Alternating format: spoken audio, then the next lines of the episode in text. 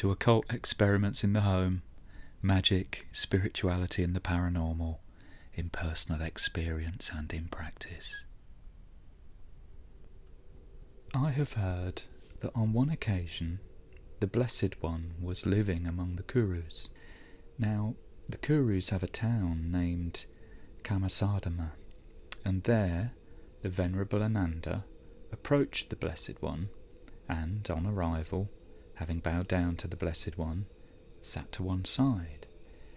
As he was sitting there, he said to the Blessed One, It's amazing, Lord. It's astounding how deep this dependent co arising is, and how deep its appearance, and yet to me it seems as clear as clear can be. The Buddha replied, Don't say that, Ananda. Don't say that. Deep is this dependent co arising, and deep its appearance.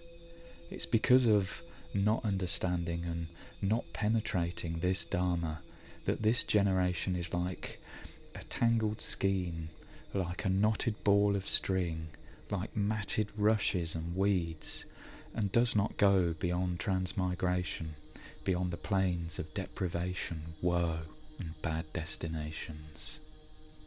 The Buddha continued, If one is asked, is there a demonstrable requisite condition for aging and death? One should answer, there is. If one is asked, from what requisite condition do aging and death come? One should say, aging and death come from birth as their requisite condition. That's the opening of one of the most important, sophisticated, and profound of the Pali Buddhist suttas, the Mahanidana Sutta, which translates as something like the great discourse on causes. And that's going to be our topic for today's episode. But before you switch off, of course, I'm going to be talking about the relevance of these profound teachings that are at the heart of Buddhist philosophy to magical practice and to Western occultism. So let me state from the very outset that what I think these teachings offer us is a profoundly well worked out model and theory of manifestation. These teachings delineate in minute detail how, from emptiness, from absolute nothingness, process of manifestation occurs by which things appear to us as things. In Western occultism, one of the main conceptual frameworks for understanding manifestation is derived from Kabbalah, specifically the Kabbalistic tree of life. The tree of life comes to us via the Judaic tradition, so it's a heavily theistic model. And the model that the Buddha gives us of manifestation might seem at first very different because there is no whiff of God or the divine about it. You often hear it argued, most frequently of all perhaps by Western secular Buddhists, that Buddhism isn't actually a religion, it's more a philosophy or a psychology. Personally, I don't agree with that. I don't think what makes a religion is something that includes an idea of God. What characterizes religion for me is a system of thinking that presents a finalized model of reality. Only a system of thinking that presents reality as being a certain way can really offer us any sort of guide for showing us what the best way is to live our lives. This is in stark contrast to science, of course science, when it's truly science, never makes any pronouncement about some sort of final or ultimate reality. The scientist is always in a process of discovering more and more knowledge, any of which could completely revise what had been discovered before. There's no fixed idea of what reality is and how the world works in science.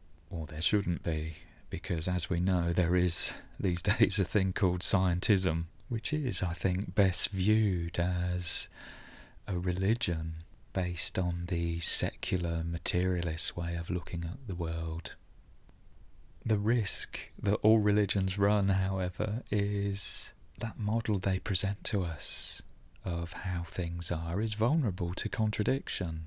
Say, if, for instance, there was a way that it was one day definitively prove that Jesus Christ had never lived. I don't personally think that that's the case, and I don't know what sort of evidence could prove that because, of course, it's impossible to prove a negative. But if we suppose that were somehow proved, then Christianity would have to pack up and shut up shop because that model of reality that it presents would have been shown to be false. And the same is true of Buddhism. What if one day some kind of subatomic particle were found that had some sort of essence or self subsistence that meant it was separated from all of reality, that it was a thing and it had a self? Again, I don't think that's going to happen any time soon. But in that case, Buddhism too would have to shut up shop. Because if something were discovered that were not empty, that had independent self subsistence, and didn't arise from prior causes, then the fundamental concept of Buddhism, the concept of dependent co arising, would have been shown to be false. And the doctrine of dependent co arising is as central to Buddhism as the figure of Christ as the Redeemer and Son of God is to Christianity. The world's major religions, however, have all been with us for quite a long time, and the reason for that, I think, is that they're probably pretty much on the money. The models of reality that they offer are accurate, or at least highly useful to a significant degree, and that's why they've hung around for so long. The Nidanas, the causes, are part of the Buddha's teachings on dependent co arising. When we look at dependent co arising as a process by which things come to appear to us as things, then the Nidanas are phases, stages in that process. Now, I don't identify as a Buddhist. I'm a magician, and my practice really is still very much based in the tradition of chaos magic in its practical outward aspects. And I think it's true to say that thinking of the many chaos magicians who I've met and worked with over the years, although we tend to borrow freely ideas and techniques from all sorts of cultures and traditions and spiritual systems, most of us, I think, have a particular tradition that we feel most at home with and that calls to us the most. For me, personally, that tradition is Buddhism. And it's maybe a bit odd, but despite practicing Buddhist meditation for about 30 years now, I still don't identify as a Buddhist. I've never joined a Sangha. And I don't consider my knowledge of Buddhism particularly deep. I'm not an academic. I'm not a historian. I'm simply somebody who has come up against problems and questions in their life, and I've used concepts and techniques that have appeared to me to offer something useful in responding to these. And I think that's probably the case with a lot of people who identify as magicians. If science gives us a means of arriving at reliable knowledge and religion gives us practical map of reality as it can best be understood by which we can orient ourselves and live a good life, then I think magic is open to both of those approaches and can contain and absorb both science and religion. But in magic, we aim for mastery of our own reality. We're not content to allow the scientists and the priests and the gurus to set it all out for us. We want to do our own experiments and we want to find our own path to awakening and enlightenment. If someone gives us a map of reality, we'll probably want to hack it in some way. We'll probably want to find a shortcut. And this is something too that I hope to draw out in the Buddha's teachings on the Nidanas. Because inherent in that model are some hacks. No less a hack, in fact, than escaping death and suffering. So let's get stuck in. We're going to go deep. But as ever, I'll try my best to anchor everything we're looking at in experience. We're magicians, that's what we're primarily interested in, not dogma or knowledge just for the sake of knowledge. So the Buddha starts with the problem very much at hand, which is the reality of suffering, old age, and death. These are inevitabilities of life. These are what all of us are destined to have to confront in one form or another. And the Buddha inquires into the causes of old age, suffering, and death. And he concludes that the cause of these is birth. But he doesn't stop there. Then he asks, What is the cause of that cause? What is the cause of birth? And the answer he gives is becoming. And the sutta doesn't end there. It's very long, very complicated. The Buddha ends up tracing back a whole chain of causes. Many of these are surprising and subtle, so we'll take some time exploring them in some detail. So, we are confronting death, and the cause of that is the fact of our birth. Everything that comes into existence will at some point cease to exist. And one of the things to remark on here is how intimately death and life are woven together. We may worry about one day ceasing to exist, but what about the person we were 10 years ago, or 20 years ago, or the baby that we were when we were born? Are those identities part of what we experience today? They've already ceased to exist. We might tend to see birth as a creation, a production of something new, but when we think about it more deeply, that's actually not what it is. Everything that is born starts off as part of something else, eventually assuming some kind of form that enables us to perceive it as something other than the thing that it came from. And that maybe helps us understand the next link in the chain as described by the Buddha that the cause of birth is becoming. What I think he means by that is when we look at the material world around us, everything's in a state of flux and instability. It's pretty obvious when you think about it, but wherever we look in material reality, there's always something. And where there's something, there's always something happening to that something. In material reality as it appears, there are no gaps. There are never times when everything stops happening. This is the underlying cause of birth. Things arise from other things because that's pretty inevitable given that something's always happening and there's always something for it to happen to. It's also important to recognize, perhaps, that what we perceive as negative things also are effects of this process of becoming, such as wars and the ending of relationships and harmful viruses. Although in the everyday world we might tend to see life and death as opposites, just having taken these couple of steps back along the chain of causes in the Buddha's model of dependent co arising, we can see how they're not really opposites at all. They're both just different perspectives on this underlying ceaseless process of becoming. But what is the cause of becoming? The answer, the Buddha tells us, is grasping. Grasping is the cause of becoming. And this is maybe the first of the links that makes us think, what? But when we think about it some more, it starts to make sense. In becoming, there was the idea of things constantly fluxing and transforming. But in what gives rise to this, in grasping, is the sense of a kind of lust for existence. Think of a newly fertilized egg cell inside a mother. Soon it'll be a fetus, it'll start to grow and develop. It has to grasp on to its mother. To become, it must grasp in order to have blood and oxygen and nutrients and whatever that process will demand. Everything must grasp at other things in order to come to be. As living animals, we're constantly grasping at oxygen, for instance.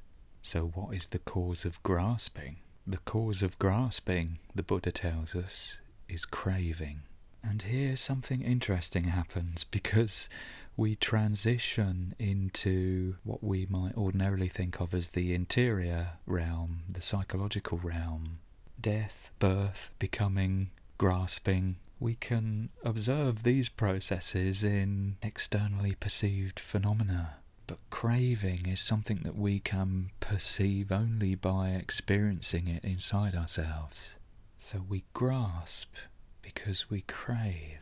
Some cravings, of course, are impossible to resist, such as the craving for food and oxygen.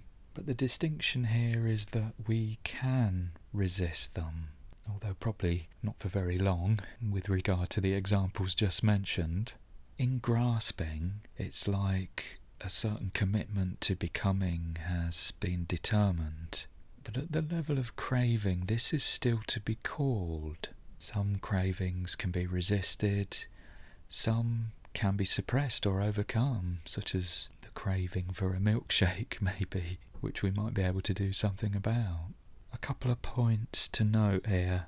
As was mentioned, we've transitioned from things that can be perceived externally into things from this point onwards that can only be sensed internally. And it may seem odd to think of the world as material reality, as something determined by causes that proceed backwards in a psychological direction. But remember that this is an experiential model. A famous remark of the Buddha is with our minds we make the world. That's what we're exploring here, and that's what's of relevance to us as magicians.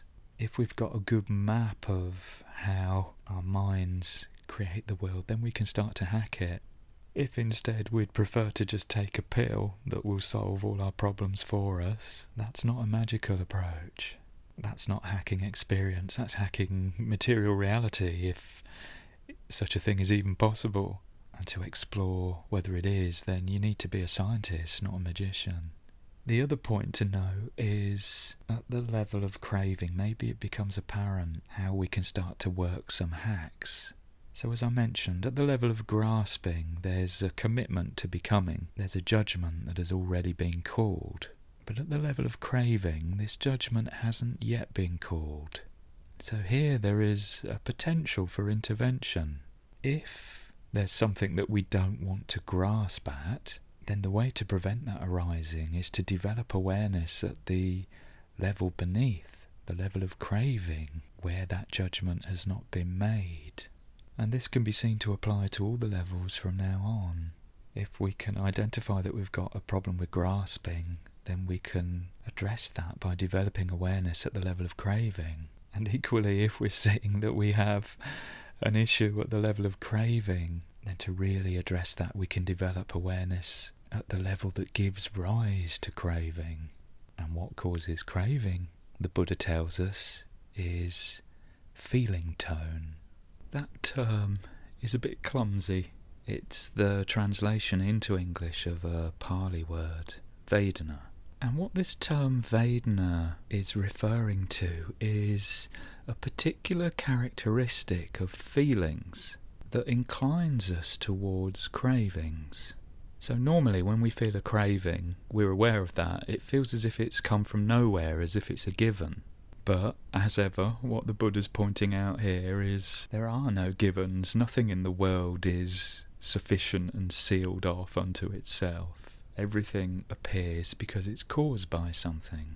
Vedana is a process by which the mind categorizes sensations, feelings into one of three types. Sensations are presented to us by the mind as having a feeling tone that's either pleasant, unpleasant, or neutral.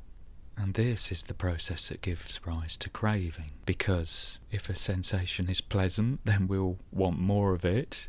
If it's unpleasant, then we'll crave for it to stop or to be replaced by something else, something nicer. But perhaps sensations with a neutral feeling tone are the most interesting of all. Because what we'll notice then is if we're experiencing something that's neutral, our attention to it, our awareness of it will just tend to fuzz out or go numb or blank. We lose interest or start to feel bored. And that's maybe the biggest giveaway of what Vedana confronts us with. Things don't, by their nature, cause us to crave them.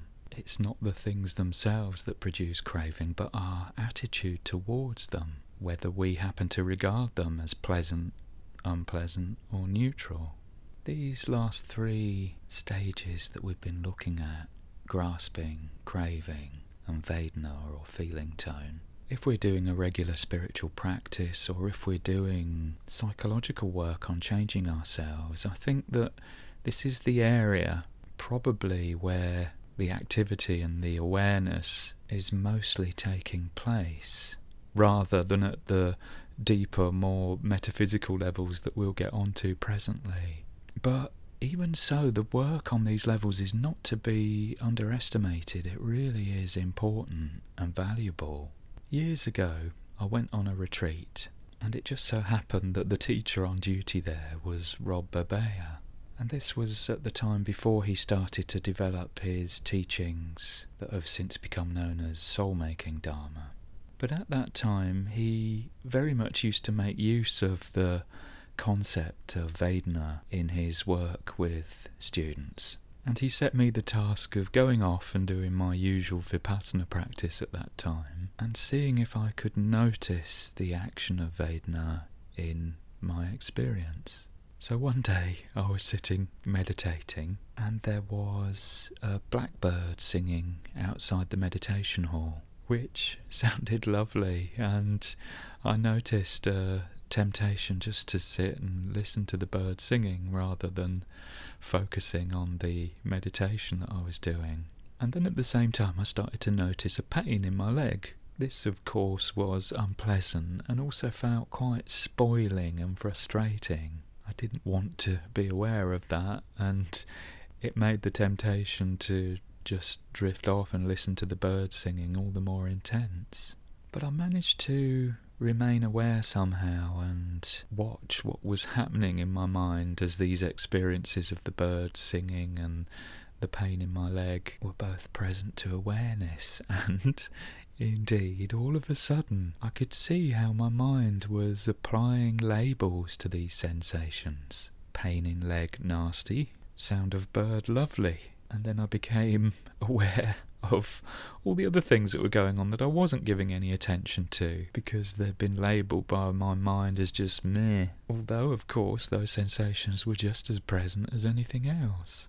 And suddenly, somehow, I'd arrived at the level that precedes Vedana altogether. Suddenly, I was aware of the pain in my leg and the singing of the bird and all the other things that I wasn't particularly paying any interest to and I could see they were all exactly the same. They were all just sensations. Some time after that sit, I went out for a walk, and the effects of that insight still seemed to be hanging around because it felt like I'd swallowed a, a whole packet of painkillers. There was no pain, no suffering anywhere in my experience because all sensations were arising just as sensations. I was somehow fully aware of this labelling activity that was always going on, the labelling of sensations into pleasant, unpleasant, and neutral. And because I could see it clearly, I didn't have to buy into it. Now, of course, that experience faded away, but even though the ecstatic states that can sometimes arise from this sort of work won't stay around, we're still left with the knowledge of them. We're still left with the knowledge that these kinds of insights give us. And that in itself is valuable. That in itself can help reduce our level of suffering. So, as I mentioned earlier, I think the work that we do in this area of the sequence around grasping, craving, and Vedana, it's not to be underrated if you can become aware of your mind's attitude towards sensations, which is what happens at the level of Vedana, then it's possible to interrupt the arising of cravings. Failing that, even if it's possible to become aware of cravings, then maybe it's possible to interrupt the tendency to grasp at things. And failing that, even if it's possible to become aware that we're grasping at things, we can maybe try by brute willpower alone to resist or interrupt that, in which case that can interrupt the chain that leads to becoming. What we're looking at here, remember, is the process of manifestation, the process by which things appear in our experience, appear in the world. And this interruption, this intervention that I'm talking about, what that provides the opportunity for is something else manifesting different from what ordinarily or usually appears. I really want to give a sense here of how this model, this step by step anatomy of what the Buddha called dependent co-arising is absolutely rippling with magical potential all the way along the chain. So, feeling tone is not the end of that chain, far from it. What determines whether we interpret feelings, sensations as pleasant, unpleasant, or neutral is whatever we happen to be perceiving. And this stage in the chain the Buddha described as sensory contact. Now, again, the important thing here is this stage is part of a process just like all the other stages. Sensory contact is not intended to imply some kind of passive process where something substantial, something independent impinges upon us from the outside world.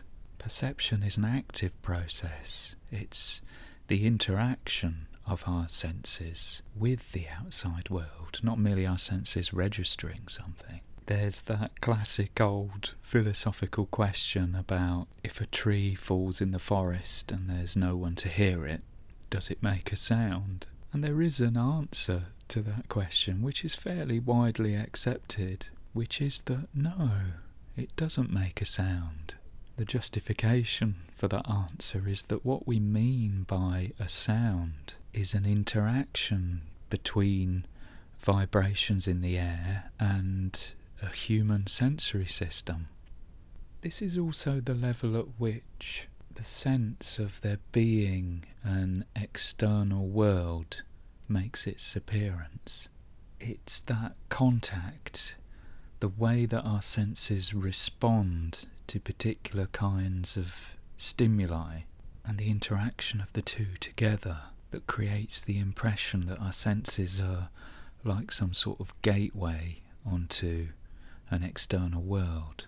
I'm not suggesting uh, that there isn't actually anything beyond our senses, that there's no real world out there, or that that world out there is somehow bad or false in any way. But just that what becomes apparent at this stage is how the contact we have through our senses determines what we perceive. What we perceive isn't really a kind of transparent window on an external world, but it is really an interaction between our senses and the stimuli impinging upon them. Perhaps it's the case that if we're using psychedelics or other types of techniques for altering or influencing perception, then this is going to be the level at which those interventions will have an effect. Next link in the chain, the cause of sensory contact is the nature of the senses themselves. And to this next stage, the Buddha gave the name six senses. In Western culture, the idea of a sixth sense often suggests something paranormal like clairvoyance or telepathy. But in Buddhist psychology, this sixth sense is just as mundane and commonplace as the other five. This sixth sense is the mind. But regarding mind as a sense puts Buddhist psychology very much at variance with Western psychology, in which the mind tends to be regarded as something separate from the senses, as a, a separate self to which the senses present themselves. But this impression that we have of the mind being something separate that is observing our other senses is incorrect. The only difference between the mind and the other senses is the type of sensory contact that it provides. Mind is a sense that enables contact with what we regard as internal processes, such as feelings and thoughts. And it has to be that way when we think about it. Earlier we encountered feeling tone, Vedana, that stage in which sensory impressions become categorized as pleasant, unpleasant, or neutral. Well, this applies to thoughts and feelings also, doesn't it?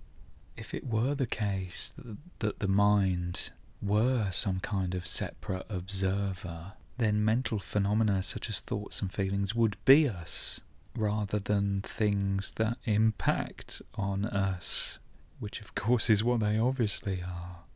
One day I was sitting meditating, and a dog barked outside, and for some reason I was suddenly hit by something remarkable in that simple sensory experience of a sound, which was that it was simply the hearing of a sound. It suddenly became apparent that everything I was experiencing through my senses was simply a sensory experience. Experience was just sensory experiences. There was no room in any of that for a self, for some sort of observing identity, that idea suddenly ceased to make sense. Where would it go? Where could there possibly be room for such a thing, given that experience was packed full of sensory experiences, including experiences of thoughts and feelings? The habit of regarding the mind as a thing is very deeply ingrained and I apologise if I've talked about the mind doing this or that or creating this or that in what I said previously, which I strongly suspect I may have done. As this stage hopefully reveals, it's not really correct to say things like our mind labels our experiences as pleasant or unpleasant. It's more correct to say that our mind reveals to us that our experiences are being labelled as such. So, in the previous stage, sensory contact, we waved goodbye to the notion of a separate external world independent of our sensory processes. And in this stage of the process, six senses, we bid a fond farewell to the idea of a separate, independent, observing mind. So from this point onwards, we're moving into consideration of causes beyond the senses and also beyond that duality between subject and object, which is such a big part of how we ordinarily perceive the everyday world.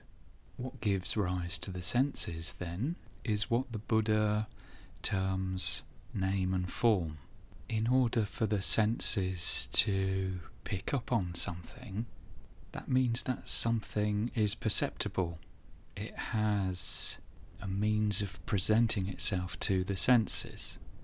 So, in terms of the so called physical senses, it must have some sort of physical form that can be presented. And in terms of mind, for us to be able to pick up on something mentally, we tend to regard that form as something more subtle. Things have to have a name or a label for us to perceive them mentally as concepts. To get the idea of this across, there's that famous but probably false story about the indigenous South Americans who were supposedly unable to see the galleons of the conquistadors. It's this kind of idea, the idea that things must have a recognizable form or name in order for us to apprehend them. I really don't believe that the indigenous South Americans couldn't perceive a huge floating hunk of wood just because they hadn't got a word for galleon. What I think we are talking about at this level of the chain is something very similar to the Platonic idea of forms and the Jungian revival of this in the idea of the archetype. Sometimes popular presentations of these ideas can maybe lead to the impression that the forms or the archetype are some kind of objective things that inhabit a particular realm, as if they're somehow separated off from everything else in some sense.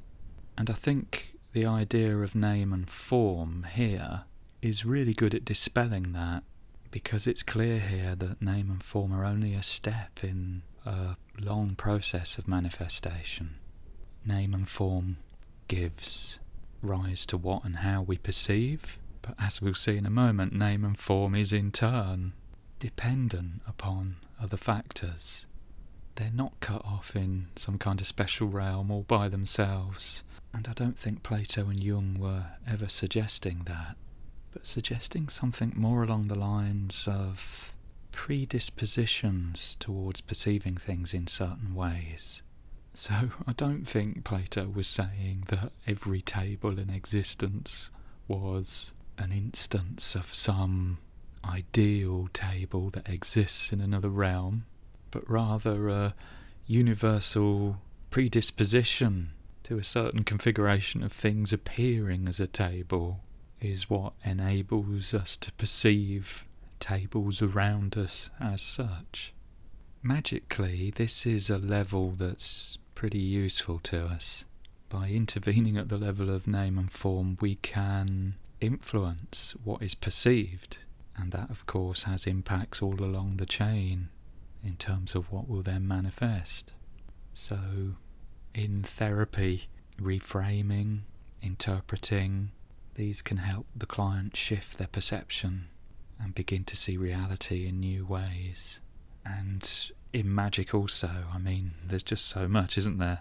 Any form of magic involving any manipulation of symbols probably has the potential to make an impact at this level. On to the next level, and the cause of name and form, according to the Buddha, is body. Now, our current dominant academic style of thinking would probably want to posit some sort of culturally determined or socially determined level at this point. But the Buddha, it seems, dives straight for the biological level. Body is the cause of name and form. The sense here, I think, is that it's something about having a human body that makes possible a corresponding form of experience in which name and form can take the role that they do. Having a human body is what enables us to perceive things in the way that we do, and also seems to lead to our predilection for naming things and inventing concepts and symbols. Our obsession with creating and perpetuating symbols seems to be what marks us out as a species. I suggested a parallel between name and form and Jung's notion of the archetypes. And Jung seems to have thought of the archetypes as originating maybe from some kind of innate structure in the human brain, from the body, in effect. But it's also important to bear in mind, I think, that what the Buddha is getting at here is again not the idea of the body as a thing, as an object, but very much as a specific kind of agent. It's all about what the body does rather than what it is. Because, of course, bodies evolve over time. Evolution has created what we think of as the human body at the moment. And perhaps over time something different will evolve from this that we may or may not still consider to be human.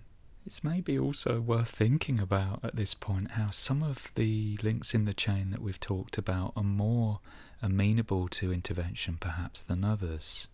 Intervening at this level would certainly seem a lot more difficult than some of the others we've looked at. Now, the next link in the chain is a little strange, and there's a problem here that we need to sort out because, according to the Buddha, that next link is mind. Maybe it's an issue in translation, I don't know. But the problem is, we've already encountered the concept of mind at the level of six senses. where mind features as one of the senses. Now, it doesn't make sense to have mind as a prior cause of itself. So I think we need to break with the normal translation conventions here. I think that a better term for what's being described at this level is psyche or soul.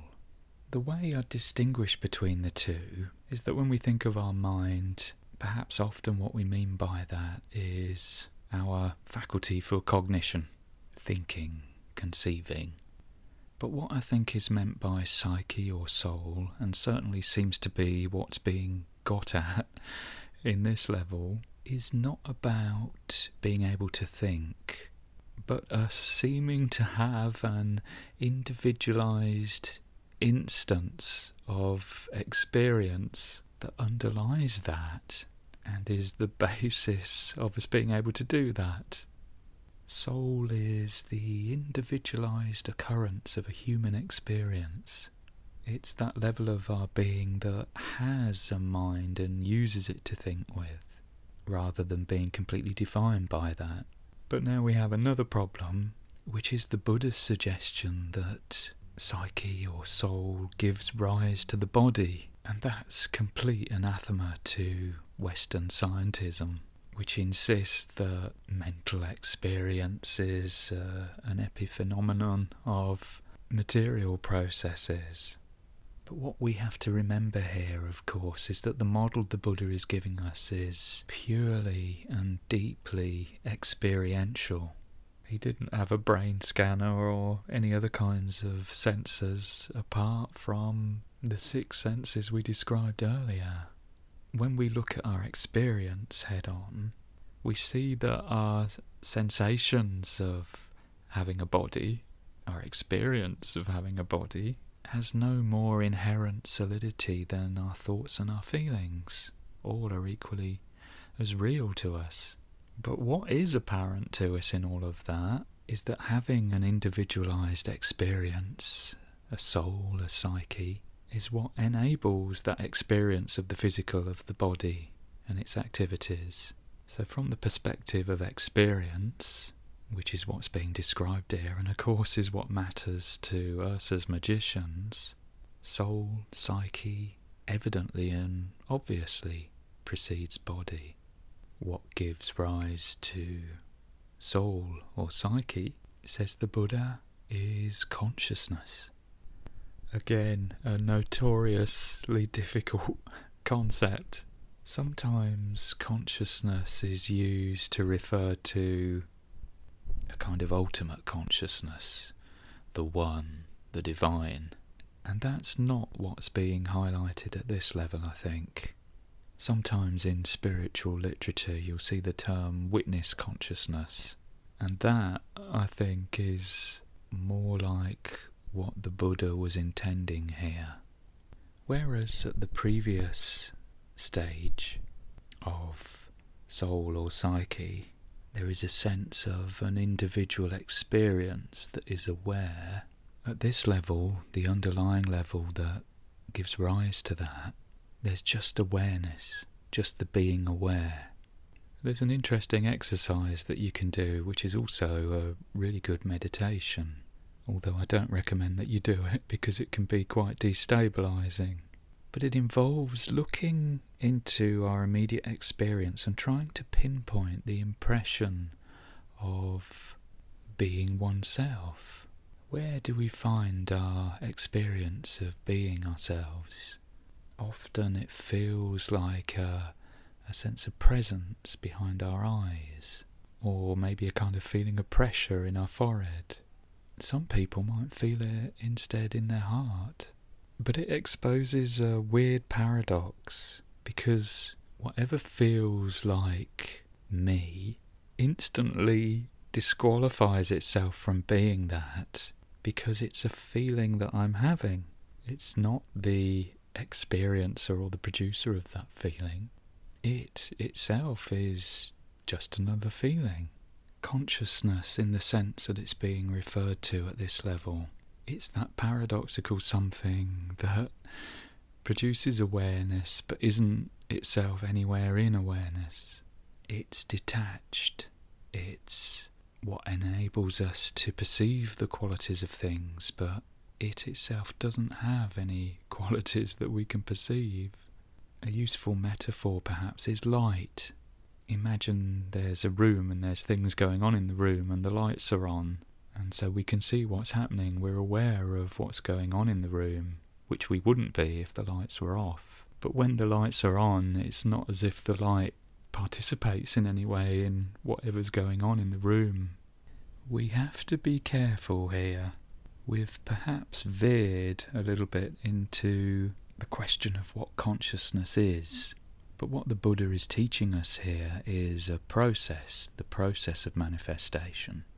So it's important to consider what is happening with the appearance of consciousness at this part of the process. With consciousness, experience takes on qualities. Without consciousness, it doesn't. Therefore, what can begin to happen with the appearance of consciousness is what can maybe be described by the words discernment or discrimination. If experience has qualities, then a process of distinguishing between qualities can begin. Things like blueness, redness, hotness, coldness, sourness, bitterness, become possible at this stage, and so too, in that, in the way that that is now possible, there is a dividing, a selecting, a distinguishing. What gives rise to consciousness, the Buddha tells us, is what gets translated into English as the term formations. The word in Pali is sankhara, and what this seems to refer to is some kind of karmic imprint. We're beyond consciousness here, remember, so we're not going to be able to become aware directly of these things. They don't have any perceptible qualities. There have been lots of neurological studies exploring the idea of free will, and maybe these offer a handle on what the Buddha might have been getting at here all sorts of different kinds of experiments have been designed, but generally they take the form of asking the subject to decide spontaneously to make some sort of action, while some kind of physiological measure is recorded. And what the studies have shown in general, although not without controversy, is that physiological changes occur before the subject is consciously aware of their intention to make the action. What these experiments might be taken to suggest then is that there's something happening in the subject that precedes their consciousness, their awareness of the intention to make the action.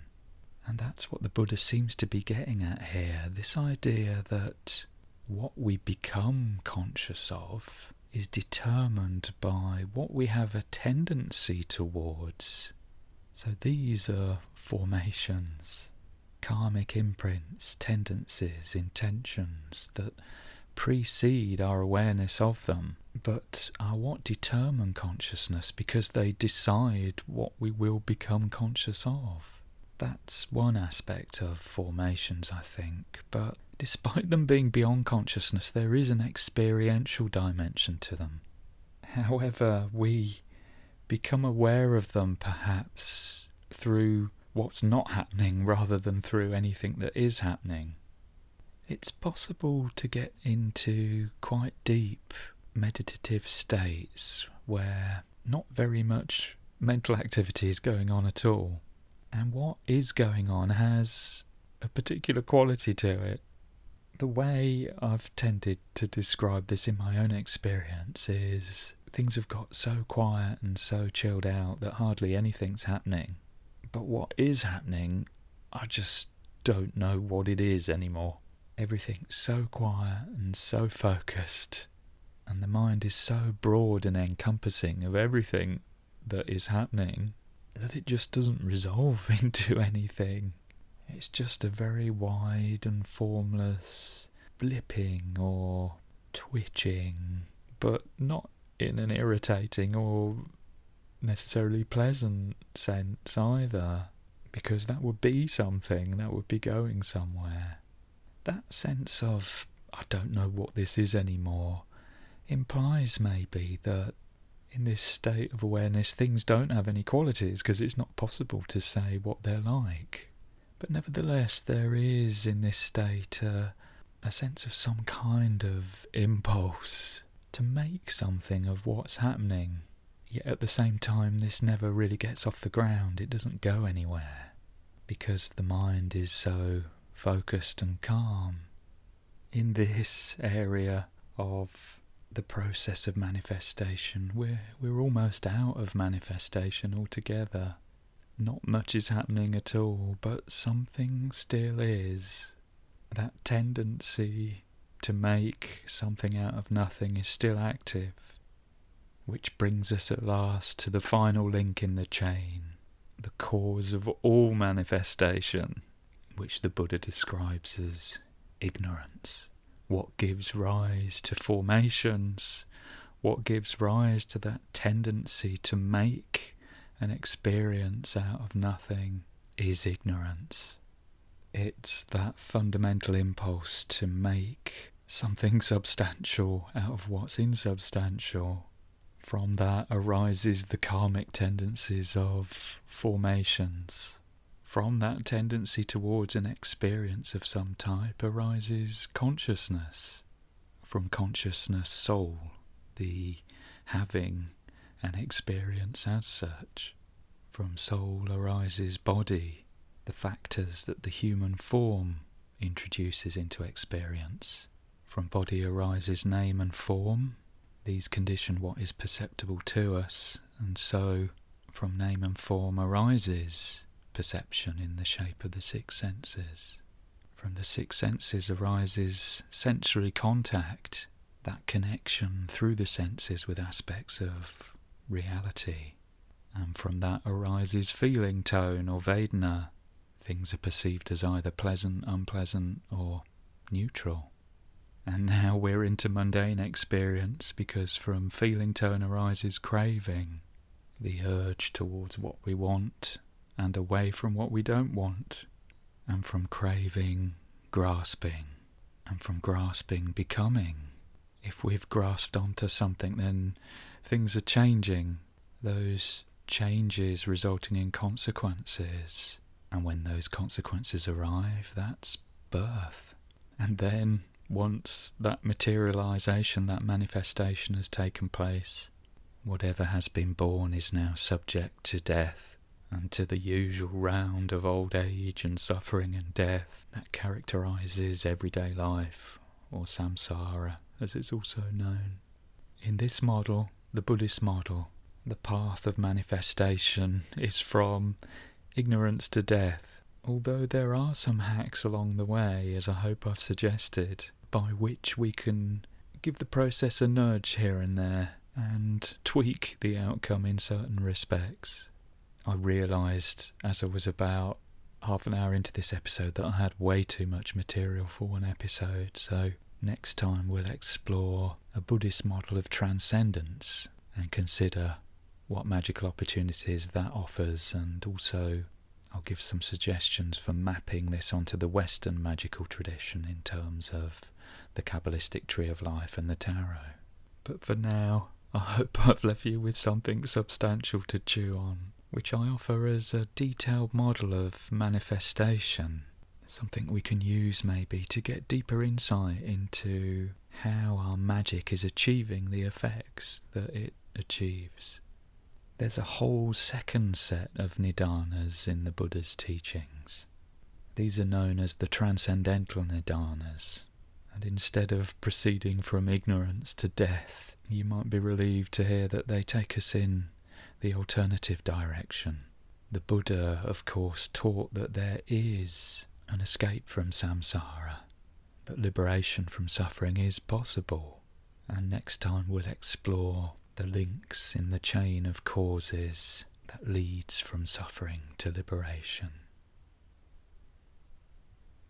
Until then, may you be well and happy, and hopefully we'll speak soon. Take care. Bye bye.